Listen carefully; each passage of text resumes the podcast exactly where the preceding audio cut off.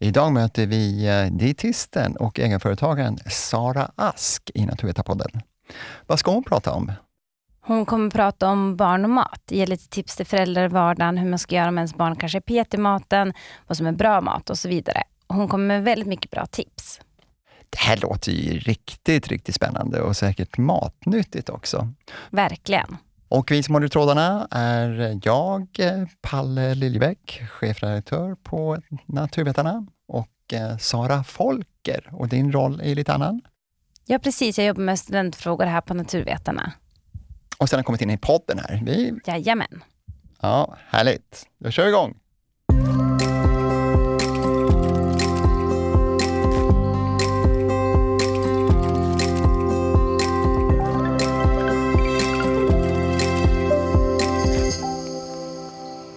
Blåbär.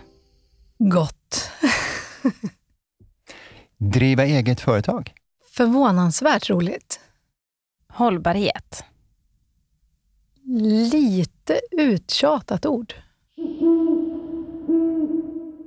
Det är ju så att alla som är föräldrar kan nog känna igen sig i det här, att kanske känna lite oro för barnen och hur de äter.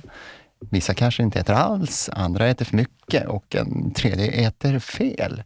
Hur ska man tänka där om man och agera som förälder för att hamna rätt?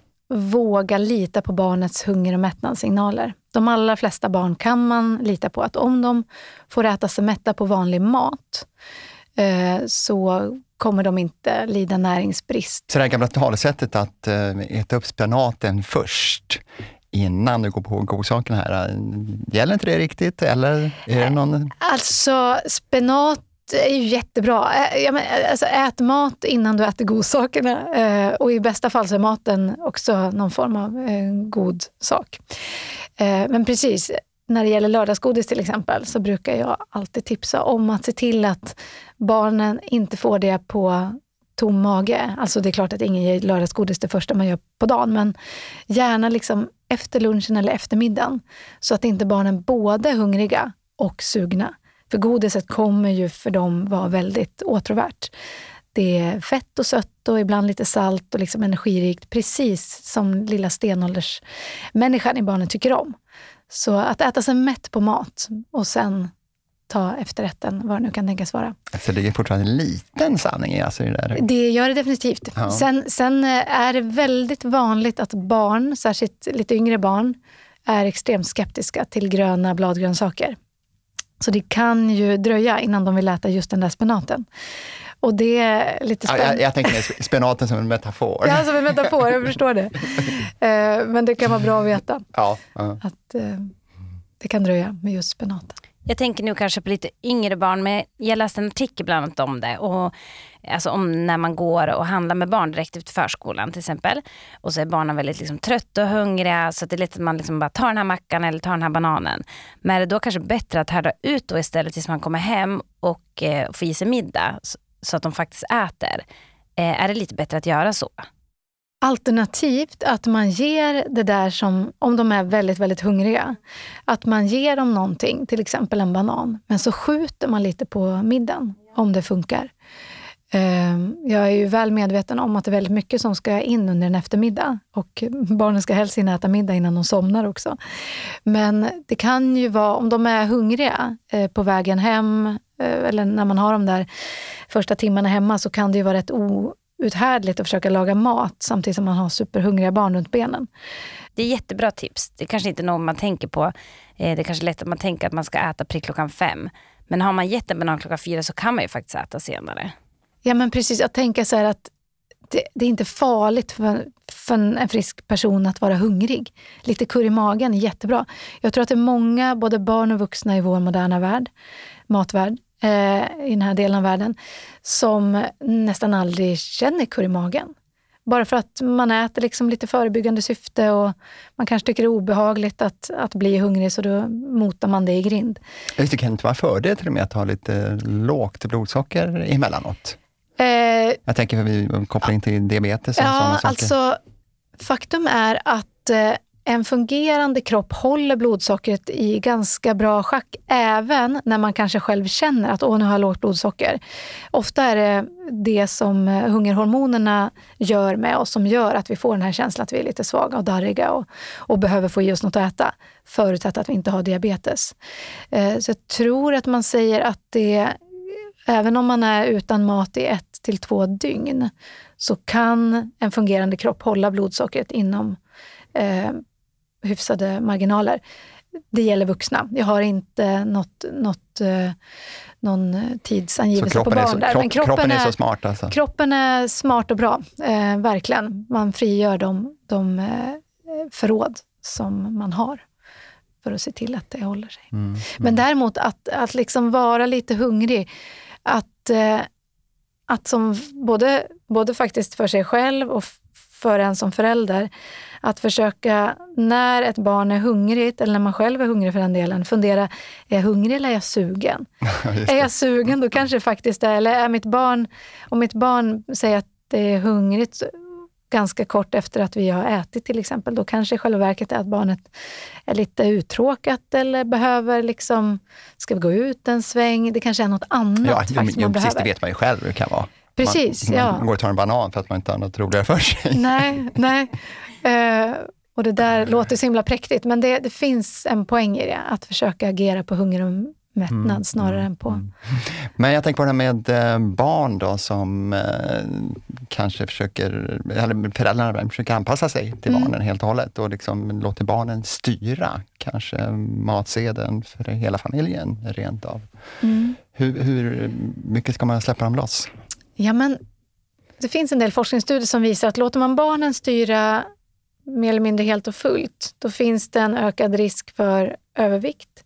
För att om vi får alltid det vi tycker bäst om, så är det ganska stor sannolikhet att vi överäter helt enkelt. Och också att barnen inte får, att man inte ger dem chansen att utmana sina smaklökar. Sen kan det ju finnas, här är ju just en sån här situation där det finns alla möjliga olika barn. Det är ju inte helt ovanligt att barn är otroligt selektiva. Inom diagnos autismspektrumtillstånd så är det ganska vanligt att det är så svårt med mat så att man faktiskt måste låta barnen styra, för att annars skulle de inte äta så att de växte ordentligt. Men ännu vanligare är med de här normalpetiga barnen som föredrar korv och makaroner men faktiskt kan äta sig mätta på ris och hackade nötter om det är så att det serveras kikärts, curry och ris till exempel. Och kanske till slut att de blir ändå nyfikna på den här såsen till som alla andra vid bordet äter och vågar provsmaka den. Så att jag, både när jag pratar om mat och när jag lagar mat själv hemma, till saken hör att ett av mina barn är väldigt, väldigt, väldigt petigt. Så brukar jag försöka hitta en minsta gemensam nämnare. Jag lagar ofta mat där det finns någonting som inte är blandat till exempel. Se om det är ris eller potatis eller pasta. Och sen så kommer det kanske en sås till. Det kanske finns lite rostade solrosfrön eller någonting så att alla kan kombinera. Det kan bli kul för den som gillar många olika smaker. Men det finns också saker man kan äta sig mätt på om man tycker att det mesta i matväg är lite läskigt. Och det där tror jag mycket på, för att hela tiden fortsätta exponera barnen för nya smaker och dofter. Och äta tillsammans. För att det som händer hos barn, det är att de lär genom att se äldre, lite modigare individer äta och överleva maten. Och det är sällan någon brådska. Där tror jag också ett vanligt misstag kan vara att man tror att ett barn måste äta en komplett måltid. Det måste vara proteinkällan och kolhydraterna och så vidare. Men den mesta maten innehåller lite av varje. Och det är sällan, för mig som dietist så är det sällan så att jag tycker det är intressant vad en specifik måltid innehåller. Utan det intressanta är vad barnet får i sig under månader och år. Och de flesta barn plockar liksom i sig mat efter devisen många bäckar små. Det blir lite till frukosten, lite till lunchen, lite mellis och så vidare. Så lägger sig de flesta barn mätta och belåtna. Men om det ändå är så då att man tycker att barnet är på i sig alldeles för lite grönsaker. Hur ska man göra? Kan man liksom, eller behöver man kanske inte vara så orolig ens? Ja, men det är nog den vanligaste funderingen som föräldrar har. För grönsaker är den livsmedelsgrupp som flest föräldrar anger att deras barn inte tycker om. Och anledningen är att grönsakerna innehåller... Alltså de är sällan särskilt söta, feta, salta, energirika. Just det här som barnet föds med förkärlek för. Vissa kan till och med vara lite beska, syrliga. Det som barn har en liksom, medfödd aversion mot. Men det finns grönsaker som många barn ändå ganska lätt kan lära sig tycka om. Och det är de som är lite söta, som morot, gröna ärtor, majs, röd paprika. Och att använda sig av den här kunskapen om att hungern ändå kan locka lite grann. Att ställa fram grönsakerna först till exempel medan man gör det sista med maten. Att inte blanda dem utan servera dem separerade så att känner man sig inte redo för paprikan än eller så. Många, jag brukar säga så här att ju mindre man anstränger sig med barnens grönsaker, desto gladare brukar barnen bli. Alltså gröna ärtor kan komma direkt från frysen och vara lite knapriga. Det är kanske inte jättemånga barn som slänger sig över en blöt sallad med dressing och sånt där. Utan just det här enkla brukar vara någonting som underlättar när de ska lära sig tycka om någonting. Och sen förstås att man äter själv och visar att det här är gott och bra. Det är sällan som barn... Alltså det finns jättemånga fördelar med grönsaker. Och det är därför som jag brukar promota dem så mycket. Men det är sällan som ett barn löper risk för näringsbrist. Även om barnet inte äter grönsaker på flera år. För näringsämnena som finns i grönsaker finns också i mångt och mycket i vanlig, alltså i andra livsmedel. Men däremot så är det jättebra att äta liksom på sikt... få ett passionerat förhållande till grönsaker. För det, man ser att människor som äter mycket grönsaker löper lägre risk för olika vanliga folksjukdomar till exempel. Så det finns massor av poänger med grönsaker. Men det är inte bråttom här och nu. Man får lära sig helt enkelt. Låter det som. Ja, och som förälder får man kanske lära sig att tänka på att det viktiga är att man är modellen och att man ställer fram och serverar på ett bra sätt. Men att det kan dröja många år innan man har fått med barnen på tåget. Och att man också ser att när man pushar och liksom visar för tydligt hur angelägen man är om att de ska äta, det brukar tyvärr slå tillbaka. Då brukar de märka det här och liksom inte bli så förtjusta. Man ser till exempel att om man säger att ja, men ät upp dina grönsaker så får du glassen sen. Då verkar barnen höra att jag vet att de här grönsakerna är så tråkiga så att jag har fixat en glass här som jag vet att du älskar. Och det man verkar åstadkomma är att glassen blir ännu mer återvärd och de här stackars grönsakerna blir ännu mindre intressanta. Ja, det handlar ju också om att skapa goda matvanor på sikt. Exakt. Kanske inte bara när barnen är små utan när de lämnar boet. Ja, precis. Och ska leva ensamma eller leva själva så att säga. Ja, och då brukar jag tänka så här att allt man gör, inte bara vad som hamnar i barnens magar, spelar roll. Vad det är för några varor som ligger i kundkorgen när man handlar. Vad det är man har hemma, synligt. Vad barnen ser ofta att föräldrarna äter och så vidare. Att det är stor chans att de tar med sig den typen av matvanor senare i livet. Hur mycket kan man pusha ett barn till att äta? Alltså att de ska lära sig att äta. Kan det skapa ett trauma om man liksom pushar för mycket? Det finns, när jag jobbade kliniskt som dietist träffade jag på barn som hade tvångsmatats. Det förekommer. Och det tror jag görs av största välmening hos föräldrarna. Men de är så oroliga för att barnen ska få brister. Och det finns ett ord som motsvarar liksom posttraumatisk stress fast relaterat till mat. Så att det kan verkligen skapa trauman.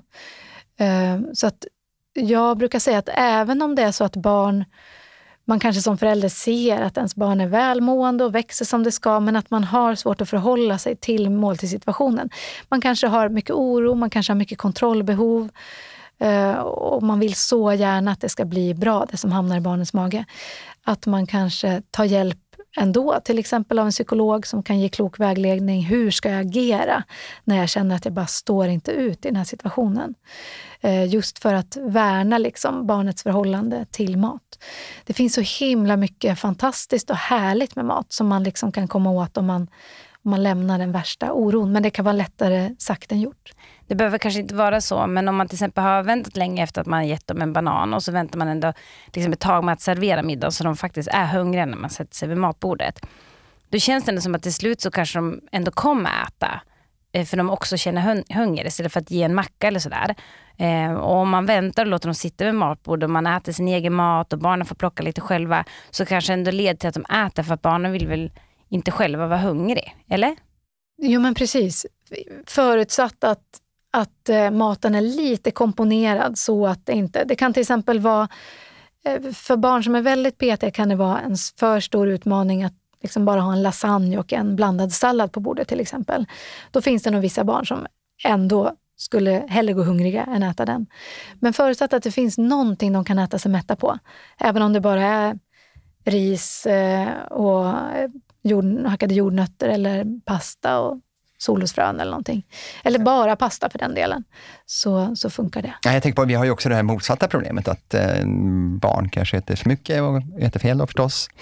Och jag tänker på övervikt. Mm. Det blir ett växande problem. Precis, det är ju ett vanligare... Alltså jag skulle säga att det är ett vanligare problem. Men föräldrar är mycket oftare oroliga för att deras barn äter för lite. Men det som jag tror vården är definitivt orolig för är att övervikt blir vanligare. Och till och med fetma i ganska låga åldrar. Och man har sett också att det har ökat... Senaste åren också, kanske relaterat till pandemin möjligen, att fler barn har varit mer hemma och man har liksom haft... Och det kan vara svårt för bukt med, dels att ändra matvanor förstås. Ja. Och även i kombination med fysisk aktivitet. Precis, alltså det är ju jättesvårt för en som förälder att försöka... Alltså det kan vara många olika orsaker, specifika orsaker till varför ett barn går upp för fort i vikt. Men gemensamt för alla de här olika orsakerna är ändå att energiintaget är större än energiutgifterna. Alltså att intaget av mat eller ätbara saker är större än hur mycket barnet gör av med. Och där vet man att maten är liksom det viktigaste att fokusera på. Fysisk aktivitet kommer vara jättebra på många olika sätt. Men när det gäller vikten så är ändringar inom kosten det som kan ha störst effekt. Och jag skulle säga, när jag pratar för föräldrar, till exempel när jag pratar för föräldrar utanförskapsområden, för man pratar mycket om så här att ja, men det är så synd för att bra mat är ju dyr. Men jag vill hävda att det behöver absolut inte vara så. Det finns jättemycket bra mat som kostar nästan ingenting. Och då vill jag till exempel slå ett slag för vatten. Om man kunde få alla barn att dricka vatten istället för sockersötade drycker, så skulle man komma en bra bit på väg. Det är liksom det livsmedel som man ser tydligast påverkar vikten. Ju mer sockersöta dryck... Men ganska enkla medel egentligen då? Ja, precis. Men det är ju också... det är klart det är svårt att ändra vanor. Det är svårt att ändra vanor, men att jag pratar mycket om det till föräldrar som har små barn. Att vän dem vid vatten som törstsläckare. Mm. Det kommer vara superbra och väldigt prisvärt. Och dessutom bättre för tandhälsan. Ja, för tandhälsan, för miljön, för allt. Mm. Men hur är det med mjölk? Jag tänker att när jag var liten och säkert när ni var små också, så var det alltid prat om att man skulle dricka standardmjölk. Det är så viktigt. Den röda mjölken ska man dricka för att växa och det är viktigt för skelettet. Men det känns inte som att man pratar så nu, utan mer kanske att mellanmjölk eller lättmjölk räcker. Om vi tänker att det är barn som liksom äter frukost, lunch och middag och mellanmål däremellan. Måste man dricka standardmjölk eller finns det liksom rekommendationer om mjölken också? Ja, mjölk är ju superbra, men den lätt- och mellanmjölk innehåller lika mycket näring som standardmjölk. Det är bara mer fett och mer energi i standardmjölken. Och eftersom de flesta barn får i sig tillräckligt med energi så rekommenderar Livsmedelsverket lättmjölk till både barn och vuxna. Också för att man tänker på fettkvaliteten, alltså att det är bra om man i så fall lagar maten med till exempel rapsolja för att få in lite av de fleromättade eller de omättade fettsyrorna, både enkel- och fleromättade, där de fettsyror som kroppen behöver få genom maten finns. Mjölk är ju en väldigt bra källa till exempel kalcium och D-vitamin. Det finns inte så, och mjölk och yoghurt, det finns inte så många jämförbara livsmedel som innehåller lika mycket. Men 2, 3, 4, 5 deciliter, beroende på hur gammalt barnet är, räcker gott och väl för att täcka näringsbehovet. Så jag brukar säga att det är jättebra om mjölk eller mjölkprodukter ingår till exempel i frukost, mellanmål, något glas till maten, men att man också lär barnen att dricka vatten, särskilt som törstsläckare mellan måltiderna. Just för att få en balans däremellan. Just det, precis. Ja, tiden håller på att rinna ut här faktiskt. Men en fråga till, och det gäller det här med barn som, då är det ofta lite äldre barn, alltså inte de allra yngsta, som väljer att bli vegetarianer. Mm. Hur ska man hantera det som förälder? Och där kan man ju tänka sig att det kanske kan bli en ännu större oro om man verkligen får i sig alltihopa som man behöver. Mm. Har du något bra tips där? Ja, jag har ju pratat om vegetarisk mat och barn i säkert 10 år nu och tycker det är väldigt roligt. För att det är ju precis som du säger inte helt ovanligt att barn själva eller ungdomar vill bli vegetarianer nu för tiden. Och det jag brukar tipsa föräldrar om då, det är att ja, grönsaker är viktiga, absolut. Men det som kan stressa föräldrar tror jag är framförallt det här med att de tänker att nu måste vi ersätta köttet med grönsaker om ett barn kanske knappt gillar grönsaker. Faktum att grönsakerna kommer vara bra för både köttätare och vegetarianer. Det som vegetarianerna, och om de kanske till och med blir veganer, behöver lära sig, det är att hitta liksom baljväxtprodukter som de tycker om, som kan ersätta köttet. Det är i baljväxterna och i produkter av baljväxter, alltså i kikärtor, linser, sojakorv, tofu och så vidare. Det är där som näringen finns, järnet, zinket, det som kan motsvara köttet. Grönsakerna innehåller också en hel del näring, men inte järnet till exempel, inte så mycket av järn. Däremot så genom att äta något C-vitaminrikt till den vegetariska maten, som till exempel paprika eller lite clementin eller potatis till och med, så underlättar vi järnupptaget i vegetarisk mat.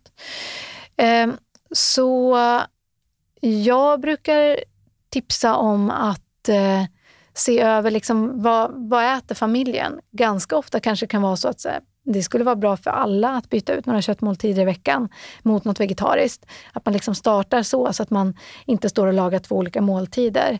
Och att man kanske ser till att den här, när man äter kött eller fisk eller vad det kan tänkas vara som då barnet som är vegetarian inte vill ha, att man kanske i den mån det går gör det på så sätt så att det kan vara en del av måltiden, så att man återigen kan plocka för sig det man vill ha. Att man komponerar det på så sätt så att man inte blandar allting. Men det finns i alla fall inga risker, jag tänker, när barnen när man fortfarande växer, att liksom lämna. Förutsatt att barnen äter, alltså så här, vegetarisk mat kan innehålla alla näringsämnen som ett växande barn behöver. Men det vill ju till då att barnet tycker om dem. Om det är ett barn som är superpetigt och kanske till och med allergisk mot vissa saker, då kan det vara svårt att få in allt som barnet behöver. Livsmedelsverket har väldigt bra texter om vegetarisk mat för barn och ungdomar, där de listar liksom, de här livsmedelsgrupperna behöver finnas med i barnets meny. Och det bör man ju titta på tillsammans, tänker jag, så att barnet får en förståelse för att om jag ska utesluta hela köttrikets produkter, så behöver jag se till att min kropp får det den behöver på annat sätt. Till exempel någon som blir vegan, där tänker jag det är extra viktigt att man ser till att man har en annan pålitlig kalciumkälla än mjölk och mjölkprodukter, eftersom det är när man är ung som man har chans att lagra in kalcium i skelettet. Och då behövs också D-vitamin som det finns rätt ont av i det vegetariska köket. Men så att det kan absolut finnas risker, och ifall barnet då blir en som bara äter pasta och ketchup till frukost, lunch och middag. Men det behöver inte vara svårt heller att hitta liksom livsmedel som ger det barnet behöver. Men att man både själv och barnet eller ungdomen sätter sig in i lite vad näringen finns, så behöver det inte vara något krångligt. Så det är ingenting du avråder ifrån helt enkelt? Nej, det gör jag inte. Men däremot så ska man vara väl insatt? Ja, man ska vara insatt. Man behöver inte liksom börja läsa näringslära på högskolenivå. Men man bör veta liksom, vad är det vi inte får. Det kan vara en sån här enkel grej som jag träffade en mamma och en dotter som hade slutat med joderat salt. Och de var vegetarianer och de hade börjat få problem med sköldkörteln. Och det tänker jag säga, ja, det är inte konstigt. För att de kanske inte hade någon annan jodkälla än det joderade saltet. Så vips, om man byter tillbaka då till joderat salt så är det problemet i världen. Så att det kan vara väldigt små val som kan få ganska stora konsekvenser om man inte vet vad man gör. Jättebra tips. Mm. Ja, verkligen. Och det har varit många bra tips tycker jag här. Ja, vad roligt. Och en bra vägledning tror jag för föräldrar som är lite oroliga. Och även andra säkert också, förstås. Men vi tackar dig så mycket, Sara Ask. Tack så mycket. Tack så jättemycket för bra frågor.